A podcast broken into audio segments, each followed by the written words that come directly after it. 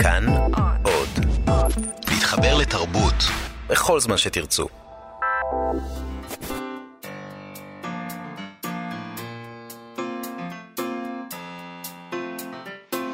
מה שכרוך עם יובל אביבי ומה יעשה לה. שלום, צהריים טובים, אתם מאזינים למה שכרוך, מגזין הספרות היומי של כאן תרבות. זוהי תוכנית אחרונה שלנו לשבוע זה. אתם יכולים להאזין לנו גם דרך האינטרנט וגם באמצעות היישומון של כאן, האפליקציה כאן עוד, חפשו בחנויות האפליקציות כאן אודי. נזכיר גם שאתם מוזמנים לעמוד הפייסבוק שלנו, מה שכרוך עם יובל אביבי ומה יעשה לה, איתנו באולפן, חן ליטבק ותמיר צוברי, שלום גם לכם, ותודה. תודה על התמיכה שלכם שם, מאחורי הזכוכית. מאחורי הזכוכית. Uh, היום נדבר uh, עם uh, מתרגם הספרות הצ'כית, פיר פרידמן, מתרגם שחי בפראג, uh, והוא מנסה בדרך מקורית מאוד, ואת יודעת מה, גם קצת מעצבנת, זאת אומרת, יש משהו מעצבן בסיפור הזה, uh, למצוא מול ישראלי לספר צ'כי שהוא תרגם. uh, אנחנו נשאל אותו מה כל כך uh, מיוחד בספר הזה, ומה מה בעצם הקשיים, למה הוא נתקל בקשיים בסיפור הזה. Uh, נדבר גם עם דנה פרנק שלנו, שממשיכה לחפש אהבה בספרות, ולא נואשת מכך, זה, זה מדהים, משום מה היא לא נואשת. Uh, ויהיו לנו סטטוסים ספרותיים, ואולי נדבר על שירה, ככל שנספיק. קודם כל נדבר קצת על המשוררת דליה רביקוביץ', אתמול היה יום השנה ה-שלושה עשר למותה. Uh, בטקסט של גדעון טיקוצקי שמצאתי באתר הספרייה החדשה, הוא מזכיר רעיון שנערך איתה ב-אלף תשע מאות תשעים ושש, שם נשאלה דליה רביקוביץ' כיצד הייתה מסכמת את חייה בשורה אחת, לו נדרשה להעניק שם לאוטוביוגרפיה פרי עטה. היא בחרה במשפט מה שצריך לשכוח, ונימקה את כל מה שקרה לי מלבד השירים צריך לשכוח, והוא ממשיך. והיה מה לשכוח. מתחילת דרכה, ממש מן הרעיון הראשון, בדבר, דצמבר אלף תשע מאות חמישים ותשע, המצאת ספר ביקורי אהבת תפוח הזהב, היא פתחה את סגור ליבה בפני מראייניה ושיתפה אותם בכל מה שנהוג להסתיר. טראומות הילדות, הכאבים, קשיי היום-יום. אולי הייתה זאת תמימות ילדית מצידה, ואולי דווקא מהלך נועז, שנבע מביטחון עצמי ומביטחון בעולם. בין כך ובין כך, רביקוביץ' חיה חיים חשופים ברפובליקה הספרותית הישראלית.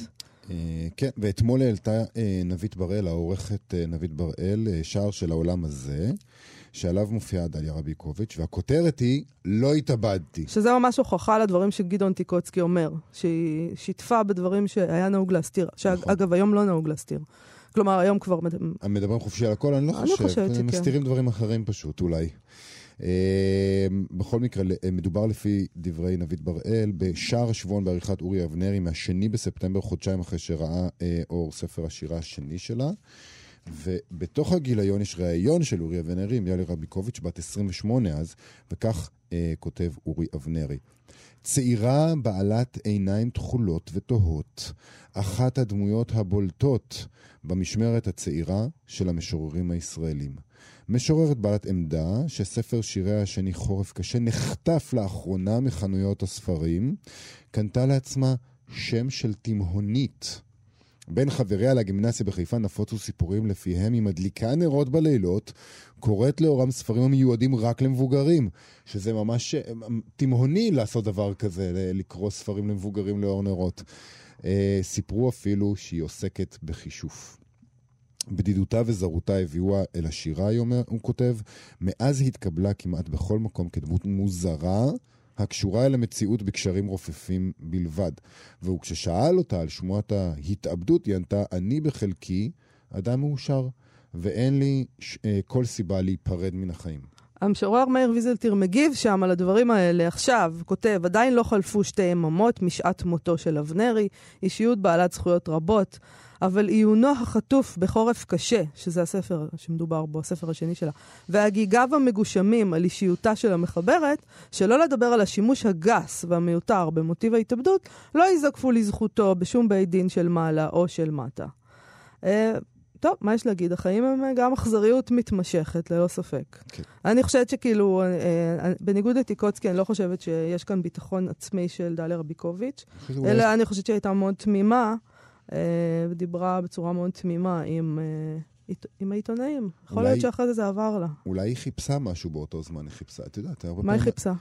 אהבה, קבלה, לפרוק משהו ולקבל אותו בחזרה. כשאתה, כשאתה צעיר ובאמת לא מנוסה בתקשורת, אז אתה חושב שזאת שיחה בין חברים, ואתה מחפש שאוהבו אותך. אולי. אולי. אי אפשר לדעת. אה, בימים האחרונים, זה למעשה נמשך עד לפני כמה ימים, במשך כמה ימים פרסם פאר פרידמן, אה, כמה פוסטים אה, מעניינים בפייסבוק. פאר פרידמן הוא מתרגם מצ'כית, הוא חי בפראג, והוא פשוט פרסם סדרת אה, פוסטים די יוצאי דופן בפייסבוק יום אחרי יום. הפוסט הראשון בסדרה הזאת נפתח כך. הוא כותב, הוצאות הספרים בישראל פחדניות, כמעט כולן. הגדולות בוודאי. הן לא באמת מחפשות ספרים טובים. הן ידברו איתכם במספרים בלבד. כמעט כל המועלים בישראל עצלים. ספרות לא מעניינת אותם. ואחר כך הוא מסביר מאיפה הוא הגיע למסקנות האלה. מזה שלוש שנים אני מחפש הוצאה שתוציא לאור את הספר בשתי הדרכים מאת דניאלה הודרובה. עוד לא מצאתי הוצאה. עכשיו הוא אומר מה הוא הולך לעשות. אני הולך לפרסם כאן פרק אחד מדי יום מהספר שלה במשך חמישה ימים. וכך עשה, הוא פשוט פרסם אה, פרקים שהוא תרגם אה, בפייסבוק, ומה שאנחנו גילינו שם זה טקסט מאוד מאוד עשיר, אפשר לומר אפילו כמעט קפריזי, קצת אה, סוריאליסטי, לא מציית כל כך לחוקים ודורש באמת קריאה מרוכזת אה, וקפדנית ביותר. שלום אה, פאר פרידמן מצ'כיה. אלן. וואי, יש דילי נורא נורא גדול.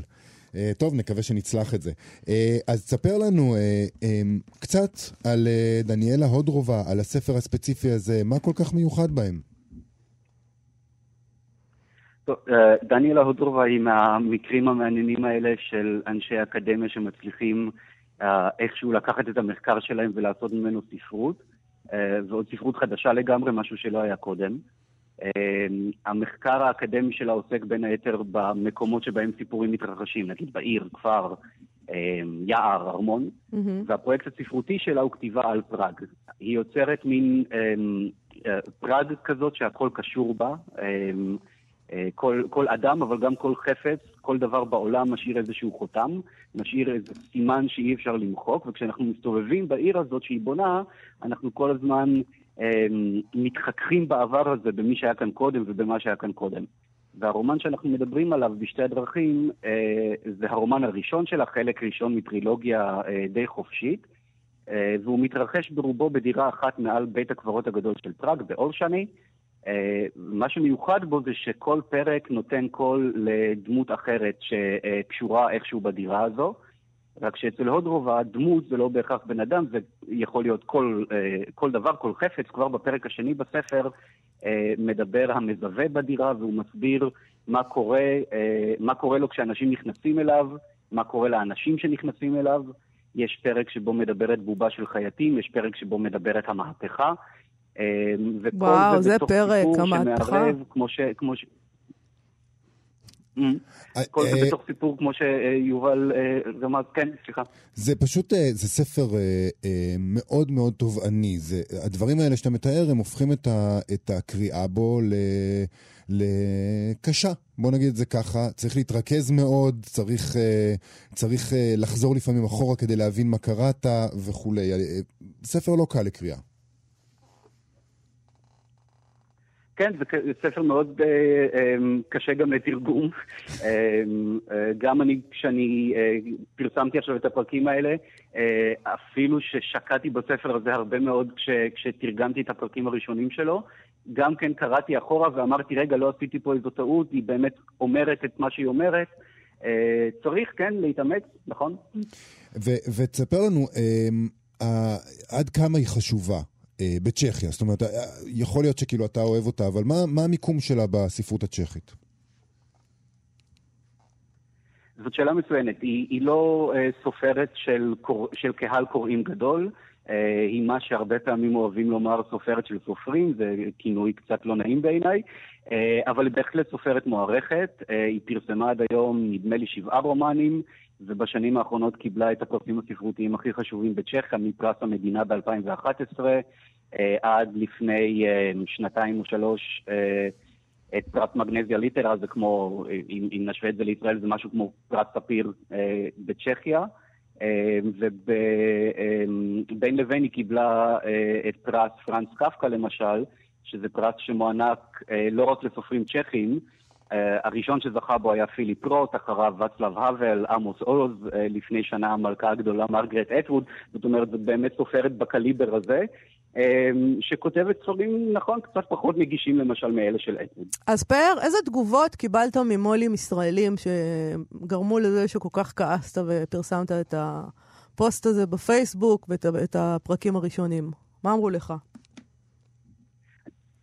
Um, טוב, uh, התגובות, uh, יש שם סקאלה, uh, סקאלה מאוד נרחבת של תגובות, uh, uh, חלק פשוט מתעלמים לגמרי מאימיילים ששולחים להם, mm-hmm. uh, חלק, uh, אנו, תשובה הגיונית, uh, זה מעט ספר מעניין אבל הוא לא בשבילנו, מקובל, uh, והיו מולים ש... uh, שהפתיעו אותי, ברור לי שהם דנו בספר, uh, אבל קיבלתי למשל תשובה ממול גדול שלא מתאים להם כרגע לפרסם ספר שואה, שזה בעיניי, בנוגע לספר הזה, זה כמו להגיד, לא מתאים לפרסם ספר על קיבוץ, אם הספר מתרחש בישראל, כן? כן. הספר מתרחש בין היתר בימי המלחמה, יש שם כמה דמויות יהודיות, כן, אוקיי, השואה רלוונטית לספר, לומר עליו שהוא ספר שואה זה, זה לחתול לו לגמרי, אני חושב שרואים את זה גם בפרקים שפרסמתי.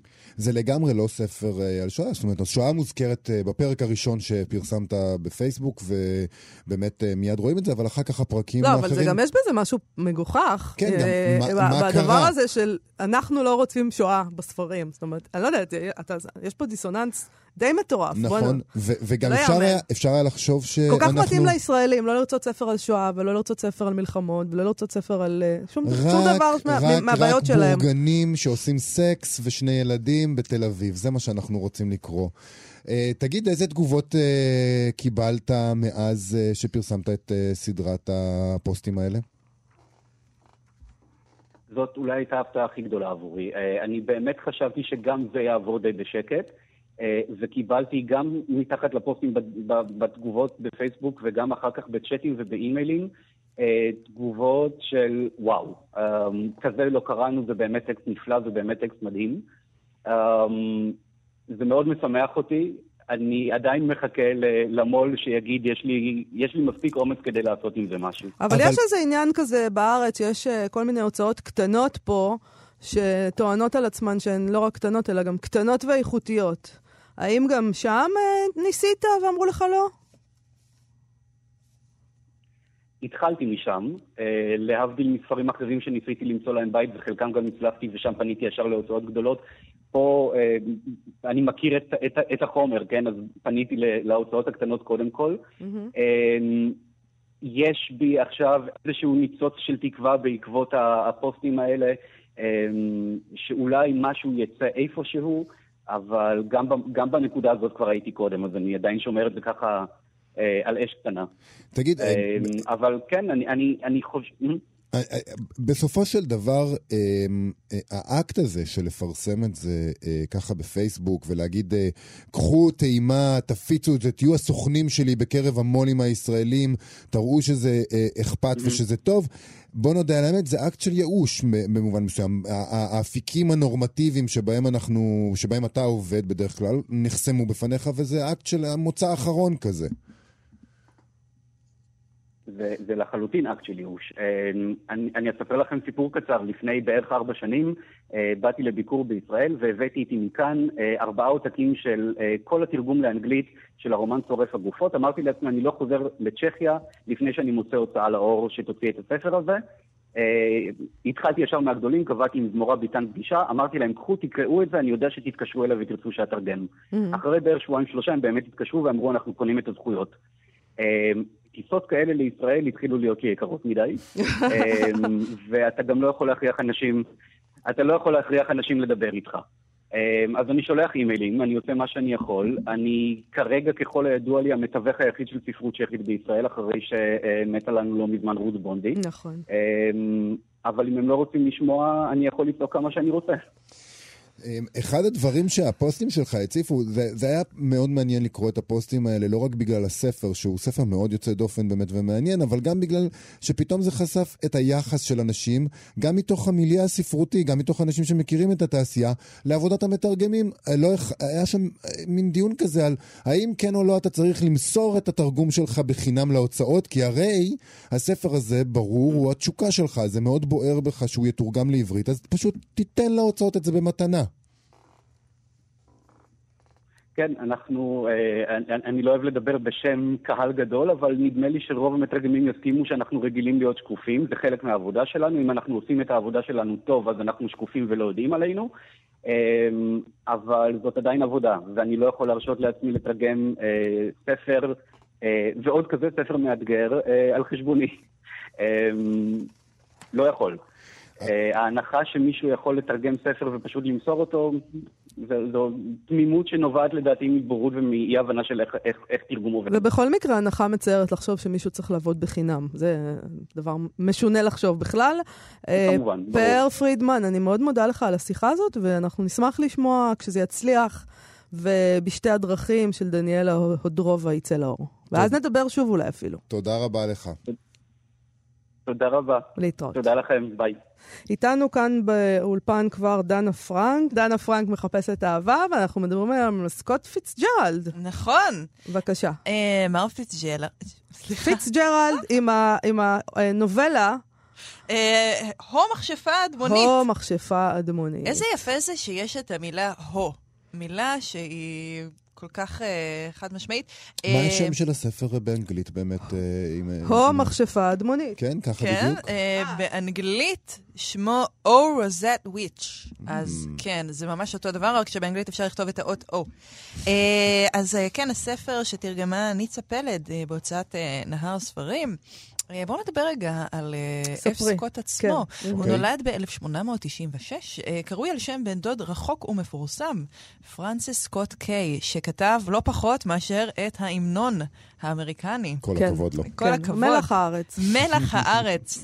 פיצג'רלד ידוע בעיקר על שום הרומן הגדול שלו, גצבי הגדול, אחד מארבעת הרומנים שפרסם. וגם הנוגו הלילה. וגם הנוגו הלילה, נכון מאוד. לא, כל הרומנים שלו מאוד מפורסמים, אבל גצבי הגדול הוא לדעתי... כן, זה משהו אחר. אני לא, אני חושבת שיכול להיות שזה בגלל הסרט. גצבי הגדול. את חושבת? בוודאי. בסוף, זה מה שעובד. אוי, אנחנו כל כך שטחיים. כן, זה מה שאתם. אוקיי, כן, אנחנו נמשיך. הוא היה נציג מאוד מאוד מפורסם של הדור האבוד ושל עידן הג'אז. אגב, זה היה שם הקובץ המקורי שבו התפרסמה הנובלה שעליה נדבר היום, עידן הג'אז. נכון. היה נשוי לזלדה פיצג'רלד, שזה מעניין בהקשר של הסיפור הזה, כי היא הייתה מין אישה מאוד משוחררת כזאת של שנות ה-עשרים, מאוד שיודעת לשתות ויודעת לרקוד ויודעת ליהנות מהחיים, וזה מאוד ידוע שהוא לא כל כך הסתדר עם התכונה הזאת שלה. בין היתר, יש עדויות שהוא העתיק מכתיבתה, ואף גנב חלקים שלמים מיומנה ושילב את זה בסיפור. אבל היא גם נכנסה ויצאה מאשפוזים, והיא גם הייתה חולת נפש, זאת אומרת, אני לא הייתי אומרת, הוא לא הסתדר עם התכונות האלה שלה. היו להם חיים קשים יחד, כי אתה אלכוהוליסטית, יש כל מיני בעיות. גם הוא היה אלכוהוליסט, הוא מת בגיל מאוד מאוד צעיר. בואו נדבר אבל על הסיפור. בבקשה. הדמות הראשית, מרלין גריינג'ר, הוא בחור הזה, בן עשרים וחמש, עם שיער כהה, ובלי שפם או זקן או משהו בדומה, כך הוא מתואר, הוא הגיבור. גריינג'ר הוא מוכר ספרים, החנות ניו יורקית יוקרתית, ויש לו תחביב. הוא מציץ לשכנה הג'ינג'ית היפהפייה שלו, שבה הוא מאוהב עד מאוד, ואותה הוא מכנה קרוליין. תחביב. תחביב. כל אחד והתחביבים שלו. אני עושה יוגה. כל יום, בחמש וחצי אחר הצהריים, זה מתוך הסיפור, הוא הזדחן מעל לחלון הראווה כדי לשלשל מטה את השוחח, אמר שלום לאדון נוצת אור ירח המסתורי, לפקידה מיס מקרקן ולקצרנית מיס מאסטרס, והלך הביתה אל העלמה, אל קרוליין. הוא לא אכל עם קרוליין ארוחת ערב. לא יעלה על הדעת שקרוליין תשקול בכלל לאכול מעל השידה שלו. שם צווארונו המחופתר קרוב במידה מסוכנת לגבינת הקוטג', וקצוות עניבתו של מרלין כמעט טובלים בכוס החלב שלו, ומעולם לא ביקש ממנה לאכול איתו, הוא אכל לבדו. קרוליין הייתה אלמה צעירה מאוד ועליזה, שגרה עם איזו אישה מבוגרת ממנה והייתה אולי בת תשע עשרה, וכמו רוח רפאים לא הייתה כלל קיימת עד הערב. רק, שנדלטו, רק שנדלקו האורות בדירתה בסביבות השעה שש היא התעוררה לחיים ונעלמה לכל המאוחר בחצות הלילה. רוח רפאים, כן? זהו, כבר בהתחלה הוא מנסה לרמוז לנו שיש איזה ספק לגבי האם היא אמיתית או יציר דמיונו של אותו גיבור כן. עלוב קצת. קצת עלוב, קצת uh, סמל כזה של הגיבור uh, עם חייו החד גוניים, בעוד שהיא יפהפייה והיא מדהימה והיא בלתי מושגת, היא רחוקה מאוד והיא מתעוררת רק בשעות, רק בשעות ההרפתקה. אי אפשר לדמיין אותה עושה איזה nine to five בחנות הספרים. אבל מצד שני זה גם שהיא קיימת רק שהוא מסתכל עליה, רק המבט שלו מאיר אותה לחיים. יפה אמרת, כן, בהחלט כן. יום אחד קורה הדבר הבלתי יאומן, וקרוליין מתייצבת בחנות שבה הוא עובד, בנוצה אור ירח, ופונה אליו, בעצם מכירה בנוכחותו, אחרי שבמשך זמן לא ידוע רק הוא... אולי קלטה שהוא מציץ עליה. יפה. והיא אומרת לו, הייתי חייבת לראות אותך, היא פתחה ואמרה, ובעיניה החומות הבאה מעוררת רחמים. אני יודע. בגלל הפעם האחרונה היא המשיכה, וקולה רעד קלות, אף שניסתה לייצב אותו. נבהלתי. אני לא אוהבת שאתה אוכל על השידה. אני ממש פוחדת שתבלה איזה כפתור צווארון. בלעתי פעם, כמעט, הוא התוודע באי רצון. אבל זה לא כל כך קל, את יודעת. זאת אומרת, את החלק השטוח אפשר לבלוע די בקלות, או את, אבל את החלק האחר, כלומר בנפרד. אבל בשביל לבלוע כפתור צווארון בשלמותו צריך כבר גרון מיוחד במינו. זה מה שהפחיד אותי, היא אמרה, אני יודעת שאין לך כזה גרון מיוחד במינו, וידעתי, הייתי בטוחה ש... שאין לך. הוא הנהן בכנות, לצערי אין לי, זה עולה הרבה כסף, יותר ממה שיש ברשותי.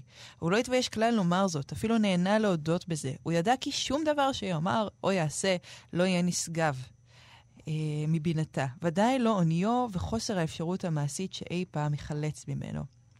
ואז שניהם כמעט אה, ללא דיאלוג נוסף מתחילים להרוס את החנות. היא מתחילה להרוס את החנות והוא מצטרף אליה בחדווה. והוא מצטרף אליה בחדווה. הם משסעים את הנברשת, הם שוברים חלונות, הם עושים המון המון ספרים, תוך כדי התעלמות מוחלטת של הבוס ושל שתי הקולגות של מרלין, שפשוט הם מתנהגים כאילו היא בכלל לא שם, וזה לא קורה, ו- וזה הרס, כן? אבל יש כן התייחסות של בעל החנות. כשהוא יוצא מן החנות הוא אומר משהו על הדמות הזאת, הוא אומר, אל תיתן לה להתנהג ככה בעתיד. נכון. שזו אמירה מאוד מאוד מעניינת, אבל בכל מקרה, הדבר הבא שקורה, שזה מקסים, זה שבעל החנות בא ואומר, הספרים נפגמו בצורה כזאת, עד שאני לא יכול להמשיך שתהיה לי חנות ספרים כמו שהייתה לי קודם, מעכשיו קוראים לנו חנות לספרים משומשים. והוא אף מחליף את החליפה שלו באיזה גלימה מצמר אלפקה, כדי להיראות כמו בן אדם שיש לו חנות לספרים משומשים, וכאילו ככה הם הופכים, הם עושים איזה, איזה שיפט. אבל יש, זה, זה שיפט אה, אה, מהותי, כי משהו שהוא ממוסד ומסודר ונקי, הופך למשהו בוהמיאני ופרוע יותר ומסתורי יותר בזכות הביקור של אותה קרוליין. נכון, ובזכות גם מה שהיא הורסת, כן? כן. היא הורסת את החזות הבורגנית, ומה שנשאר אחריה זה לא כלום, mm-hmm. אלא באמת מין משהו קצת יותר בוהמיאני כזה. ואז אה, קרוליין יוצאת מהדירה, מרלין כבר לא יכול להציץ לה, אבל הוא נתקל בה בכל מיני אה, צמתים נוספים בחייו. פעם אחת כשהוא עומד להציע, להציע נישואין לאשתו, היא מגיעה למסעדה, היא עושה שם מופע שלם, היא רוקדת על שולחנות. אה, כמה שנים לאחר מכן, הוא כבר אב לפעות, והוא רואה אותה ביום ראשון של פסחה, יושבת על המכונית שלה בסדרה החמישית, וגברים שהמומים מיופייה, ניגשים אליהם ומנסים לדבר איתם. הרחוב נעצר מלכת. הרחוב נעצר מלכת, וזה מתפשט, וזה מגיע עד ההדסון. אני חושבת שהעניין פה זה האופן שבו אתה כקורא מפרש את הסיפור בזמן שאתה קורא. אתה כל הזמן לא יודע, כקורא, אם זה, זאת המציאות, מה, מה קורה שם בעצם? אתה מבין שמה שהפרשנות שלו, שהדבר הזה שהוא מספר לך, זה לא מה שקורה שם באמת. אתה לא, אתה, את, את, את, יש כאן איזו בלשות כזאת, שאלך כקוראת, כדי להבין מה קורה כאן באמת. נכון. כי הרי הרחוב והשדרה החמישית לא נעצרת מלכת וכל הגברים. את, את מבינה כבר בשלב הזה, שהמאות גברים האלה שמסתובבים סביב האוטו שלה, זה לא יכול להיות, הדבר הזה. זאת אומרת, מסתובבים סביב האוטו שלה כי יפהפייה. מסתכלים על יופייה, זה ההסבר. הם רק מסתכלים עליה, אפילו לא מדברת איתה. אוקיי, אז את מבינה כאן שקורה כאן משהו אחר, ואת לא יודעת מה זה הדבר הזה. קורה איזה משהו נורא נורא מוזר, זה באמת יוצא מכלל שליטה, זה משתלט על כל העיר, ואז שלושים שנים מרלין לא נתקל בה בכלל, ולבסוף הוא רואה אותה שוב. בינתיים הוא מתחתן, ויש לו ילד, והוא חי את חייו המשעממים והאפרורים. הוא יורש את החנות מבעל החנות המסתורי. אבל זה לא הופך אותו לאיזה תחושת הישג או משהו כזה. הכל מאוד מאוד אפור ולא נעים. כן, גם יש איזה קטע מאוד יפה שכשהוא מציין... אני לא חושבת שזה לא נעים, אני חושבת שזה סביר. החיים שלו סבירים. נכון. הם לא יוצאים מן הכלל, אבל הם בסדר. נכון. יש לו כסף, הוא יוצא לחופשות. בסדר, נכון. בינוני הוא מאושרת. אבל כשברקע תמיד יש את הדבר הפרוע הזה שהיא מציעה. על זה הסיפור. נכון. נכון. זה תמיד תמיד שם, וזה מה שמתחילים להבין כבר בשלב הזה. אז... באמת בפגישה האחרונה היא מגיעה אליו עם הנכד והנהג שלה לחנות, גם יש פה סצנה מאוד יפה של כל הקפריזות שלה שמנסים לרצות, ובדרך פלא היא מזהה את ברלין ואומרת לו, בפעם האחרונה שהייתי כאן, לפני ארבעים שנה, אתה היית בחור צעיר, להוט מאוד ליהנות מהחיים. זה נכון, הוא הודע. הביקור שלי בטח היה משמעותי מאוד בשבילך. תמיד היית משמעותית בשבילי, הוא קרא. חשבתי... בהתחלה חשבתי שאת בן אדם אמיתי, זאת אומרת אנושית. היא צחקה. הרבה גברים חשבו שאני לא אנושית. אבל עכשיו, מרלין המשיך בהתרגשות, אני מבין. אנחנו הזקנים זוכים להבנה אחרי שכמעט כל שאר הדברים כבר לא חשובים. עכשיו אני מבין שבלילה אחד שבו רקדת על שולחן, לא היית אלא הכמיהה שלי לאישה יפה ופרוורטית. ואז קרוליין מגיבה מוזר, פתאום היא קוראת למרלין זקן. הוא נעלב. הוא אומר לה, מה, באת למקום הזה שבו כבר הרסת אותי כדי להרוס אותי שוב? וקרוליין אומרת לו, אולי עשו כבר מספיק כדי להרוס אותי. היא הולכת, ואז פתאום, הזבנית הזקנה, שעבדתי ברלין כאילו כבר קרוב ל-ארבעים שנים, כן? היא פתאום אומרת לו, וואי, האלישה הזאת הזדקנה. וזה כאילו איזו אמירה שמגיעה משום מקום, כי מה פתאום, היא לא התנהגה כאילו היא ראה אותה, אף אחד לא התנהג, באופן שקבע חד משמעית אם הדבר הזה הוא הזיה או לא. נכון. ומרלין עצמו, כמו שהוא אומר, השתכנע שהיא לא הייתה יותר מאשר איזה בבואה של הכמיהה שלו לאישה יפה ופרוורטית. וכאן היא כבר יודעת את השם האמיתי שלה. שהוא בכלל לא קרוליין. נכון. קוראים לה אלישה דייר, והיא הייתה רקדנית, והיא הייתה אישה די מפורסמת, זה הכל היא מספרת לו, הזבנית. אה, היא כיכבה במדורי הרכילות, היא התחתנה, היא התגרשה מכמה אנשים מפורסמים. כל מה שמרלין חשב שהוא הזיה שלו באמת קרה. היא באמת חסמה את הסדירה החמישית בניו יורק. היא באמת חירבה את החנות, והיא באמת רקדה על השולחנות, ובאמת כנראה שהיה רגע שהיא הייתה בהישג ידו. יותר מזה, הסיבה שהיא חירבה את החנות הייתה נקמה על רומן שהיה לה עם הבוס הקודם של מרלין. מר נוצת אור ירח בכבודו ובעצמו. זה, זה, זה, ובשלב הזה אתה כבר אומר לך שזה, שהיא אמיתית לגמרי, אבל אבל נשמע שהוא בעצמו עדיין לא השתכנע שהיא אמיתית לחלוטין. נכון, ובאמת בסוף בסוף הוא מגיע הביתה ויש לו ארוחת ערב מבאסת עם אשתו והבן שלו, ואז הוא בשעה תשע עלה מרלין למעלה בשקט גמור, כשהיה בחדרו, ואחרי שסגר היטב את הדלת, הוא עמד לידה לרגע וגפיו הרזים רועדים. עכשיו הוא ידע שתמיד היה שותה. הו מכשפה אדמונית. אבל זה היה מאוחר מדי.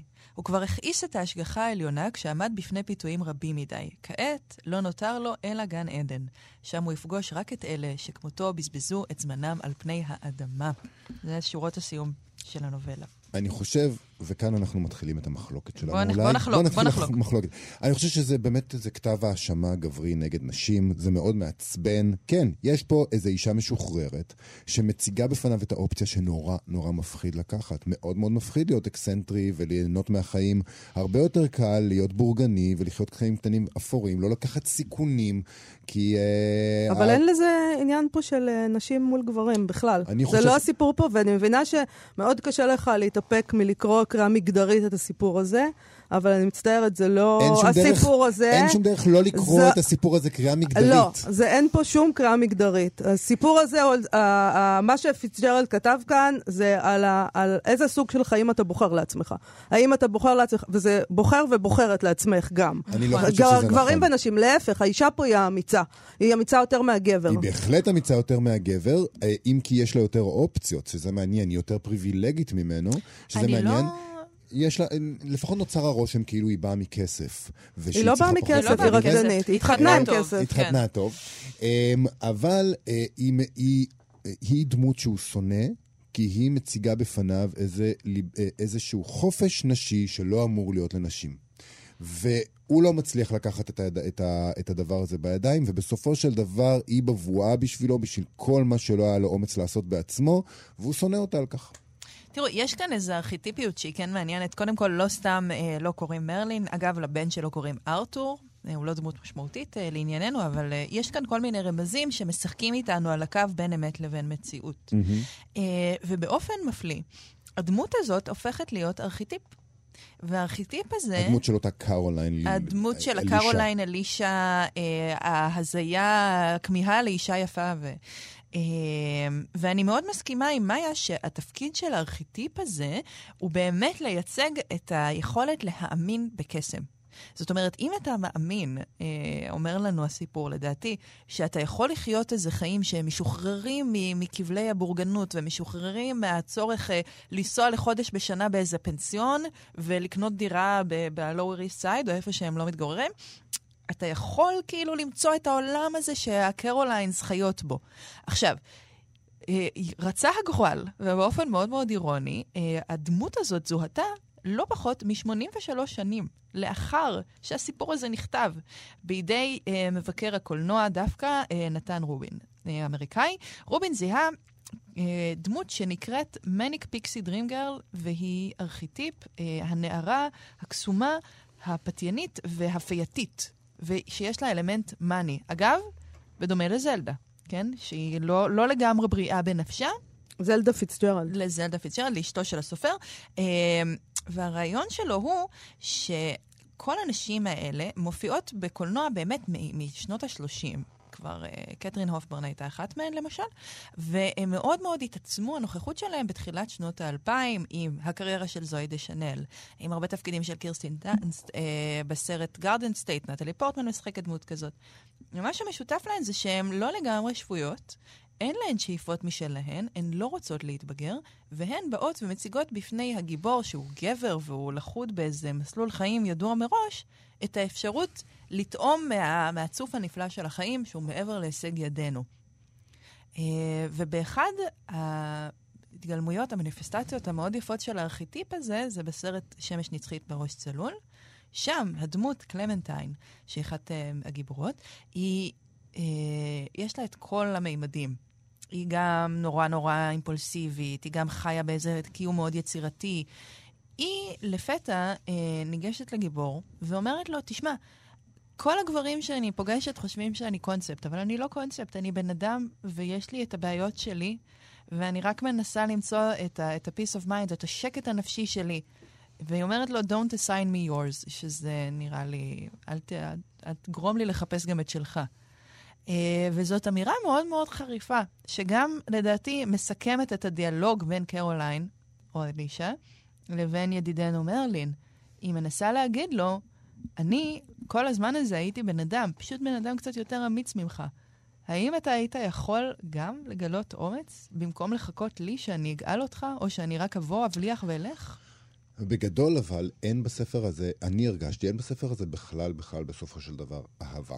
יש את הדבר הבורגני שהוא בוחר בו, שאין בו שם אהבה גדולה, ויש את, ה, את הפנטזיה הזאת שהיא לא באמת אהבה, היא מין תשוקה ריקה כזאת, לפחות מהצד של... שאלה היא מה זה באמת אהבה. אתה אומר באמת אהבה. נכון. מה זה באמת אהבה? זאת השאלה, זאת השאלה שאנחנו, שאנחנו... שאנחנו תמיד שואלים, כן. וכנראה... לא, אמרת, אה, אין בה באמת אהבה, אז אני לא יודעת, התשוקה הזאת לקרוליין, זה גם אהבה. והאהבה הבורגנית, מה היא לא אהבה? זאת האהבה שמחנכים אותנו כאילו נכון. לשאוף עליה. נכון. הם מכירים, יש להם ילד, יש להם בית, מה עוד? מה עוד אפשר לדרוש מהחיים האלה? דנה פרנק, תמשיכי לחפש ענורנו אהבה. הפעם דיברנו על הום מכשפה אדמונית של סקוט פיצ'רלד, יצא בהוצאת נהר. ספר מאוד מאוד מהנה לקריאה גם, צריך להגיד את זה. נכון, בהחלט. תודה רבה לך. תודה לכם. אוקיי, בואו נדבר רגע על שירה. יש איזה מין מיתוס כזה שהשירה נעלמת, שהיא איבדה מכוחה, שהיא כבר לא מעניינת, וזה מפתיע, כי במקביל תמיד נראה שיש איזו התעוררות כזאת דווקא בשירה, בטח בארץ. אבל יש אנשים שטוענים שזה רק ליהודי חן, ושההמונים לא מתעניינים בזה. לא רק כאן כמובן, אלא בכל מקום. באתר אטלנטיק כתבו רשימה שקוראת תיגר על הטענה הזאת. לטענתם, השירה לא מתה דווקא. אני אגב לא חשבתי שהיא מתה, אבל אוקיי. המאמר הזה נפתח... האטלנטיק בישרו לך את זה. אבל הם בישרו בכל זאת בדרמטיות. הם לא מכירים שירה עברית, בגלל זה הם מסכנים, אומללים. המאמר הזה נפתח כך. באפריל אלפיים וחמש עשרה פרסם הוושינגטון פוסט מאמר ששילב פגיעה, אלבון וסטטיסטיקה עם מעילות אכזרית, תחת הכותרת, השירה נכחדת לפי נתוני הממשלה. והמאמר הזה פורסם לרגל חודש השירה הלאומי בארצות הברית, וכלל מחקר של גוף ממשלתי למען האומנויות, שבדק את היחס של האמריקאים לשירה. כן, זה, זה, זה, זה כל דבר אפשר זה... לבדוק, כן, על כל מחקר, דבר אפשר איך... לעשות מחקר. מחקר. אנשים צריכים את... להתפרנס, אין מה לעשות. זה נכון. אז אבל... מתפרנסים כל מיני דברים. מה שעושים כאלה זה שאומרים להם, אתה קורא שירה, ואז הוא אומר, כן, אני קורא שירה. וזה כאילו, המחקר, אני מניח, אני לא יודע בעצם, אולי זה הרבה יותר מדוקדק מזה, אבל בכל מקרה הממצאים של אותו מחקר היו עגומים, ומה שהם הראו שם זה שפחות ופחות אנשים קוראים שירה. אבל אז, לפי הכתבה באטלנטיק, קרה משהו מדהים, מחקרים ממשיכים של אותו גוף הראו, שלפחות לפי אותו דיווח עצמי של האמריקאים, מספר הנחשפים לשירה הוכפל בין אלפיים ושתים עשרה ל-אלפיים שבע עשרה, וזה חוצה קטגוריות, הגידול הזה, רואים את זה בכל מקום, אבל הוא בולט במיוחד בקרב בני שמונה עשרה עד עשרים וארבע, ובקרב נשים, ובקרב אוכלוסיות של לא לבנים, מה שנקרא בארצות הברית, people of color. אוקיי, okay. הממצאים האלה מובילים כמובן לתאייה מה זה שירה. באטלנטיק מזכירים את זה שבוב דילן זכה בנובל אה, לספרות, ואת העובדה שזיידי סמית אה, מזכירה בסיפורה הקצר האחרון את קניה ווסט, מבלי לכתוב את שמו מפורשות, כאחד המשוררים החדשים האלה המוזיקליים. המסקנה באטלנטיק היא שהשירה לא יכולה למות, כמו האוויר או המים, לא פחות מכך. אז זה, מה, ש, מה שאני הבנתי שהם מציעים זה בגדול, זה אם השירה עומדת למות, פשוט נתייחס אליה אה, כאל דבר הרבה הרבה יותר רחב, ואז באמת היא לא יכולה למות, היא נמשכת, היא עכשיו גם סטטוסים בפייסבוק, שירי פופ, גרפיטי של ציטוטים, ציטוטי שירים שמצלמים ושמים באינסטגרם, כל דבר כזה הוא שירה.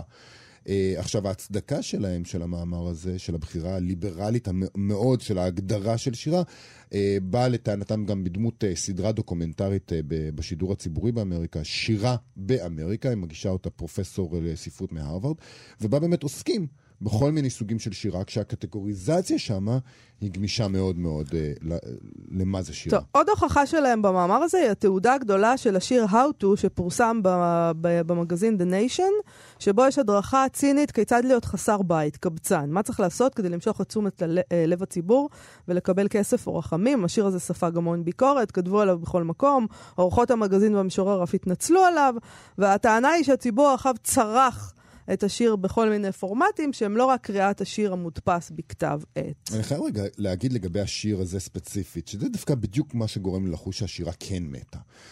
כלומר, מתי שירה אה, לא מתה? כשהיא סנסציונית, כשהיא מגיעה לעמודי החדשות, כשצריך להתנצל עליה, כשהיא פגעה במישהו.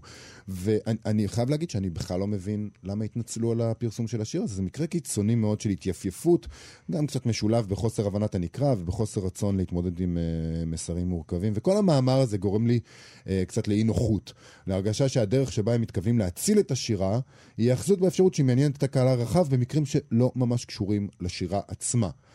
צילום יפה באינסטגרם, או איזו סערה תקשורתית של אומה שמכורה לתקינות פוליטית קיצונית. טוב, אני כמובן לא מסכימה איתך לגבי זה שהשירה מתה. השירה היא לא נמצאת אצל קניה ווסט, היא תמיד הייתה למעטים. את האמריקאים זה אולי מטריד, כי הם רגילים להתייחס ברצינות רק למה שמצליח, והצלחה ביניהם זה מסות כאלה של אנשים שצורכים את המוצר ו- וכסף. אז אין מסות של אנשים שצורכים את המוצר הזה שנקרא שירה, והם יצטרכו להתמודד עם זה. שירה היא למעטים, כי מעטים רוצים בה, זה בסדר, היא לא מתה ולא תמות, כל עוד יהיו אנשים שיכתבו שירה. אבל העולם הנאו-קפיטליסטי מוזמן בהחלט להכריז על מותה. אני לא חושבת שאכפת לה לשירה שמכריזים על מותה. בסופו של דבר ייתכן שבחשבון אחרון היא תכריז על מותו של העולם הנאו-קפיטליסטי, אני מצפה ממנה לזה. כי אני חושבת שהשירה יכולה להיות גם מסוכנת, אנחנו רואים את זה, כל עוד המשטרים מסוימים מכניסים משוררים פה ושם לבית סוהר, כנראה שבכל זאת יש בה משהו. יכול מאוד להיות. אז נמשיך.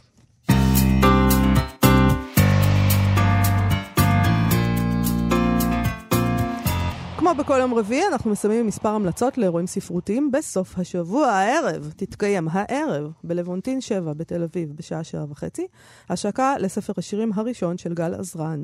זה ואתם, שיצא בהוצאת עיתון שבעים ושבע, האירוע התקיים בשתתפות רפי וייכר, טרן צלגוב, עודד קרמלי, ראואל שואלי ומתן חרמוני. היום גם תתקיים ההשקה של הספר עם מה שבוער בך זה פילאטיס, בזה את צריכה להתמקד, שזה שם טוב לספר בגדול. מושלם. מושלם. ספר פרגמנטים שכתב יוני, יונתן רז פורטוגלי, לצד דימויים שצילמה זוגתו הילה טוני נבוק, והם מתעדים בעצם, הוא במילים והיא בצילומים שיטוטים במרחב. הערב הזה יתקיים בחנות סיפור פשוט בנווה צדק בתל אביב. מה שיש שם זה שיונתן רז פורטוגלי ואלכס בן ארי, שהוא עורך הספר, ידברו עם המשורר והמתרגם וידיד התוכנית הזאת, חשוב מאוד, אהרון שבתאי, על מסורת הפרגמנט הספרותי ועל שיטוט ועל תל אביב וכולי, סליחה. ולאחר מכן גם הילה טוני נבוק ואלכס בן ארי ישוחחו עם הצלם דוד אדיקה על צילום מנקודת המבט של פיסול, על הצלם כמשוטט. זה נשמע ממש מרתק, זה נשמע אה, אירוע יפה. נכון, סיימנו להיום. נכון. נהיה פה שוב ביום ראשון. אתם מוזמנים להוריד את האפליקציה, כאן עוד, שבה יש את כל התוכניות שלנו, ועוד מגוון תכנים מעניינים. חפשו כאן אודי בחנויות האפליקציות. נזכיר לכם להיכנס לעמוד הפייסבוק שלנו, מה שכרוך עם יובל אביבי ומה יעשה לה. אתם יכולים גם לשלוח לנו הודעות שם. תודה רבה לתמיר צוברי, צוברי וכן ליטבק. להתראות. להתראות.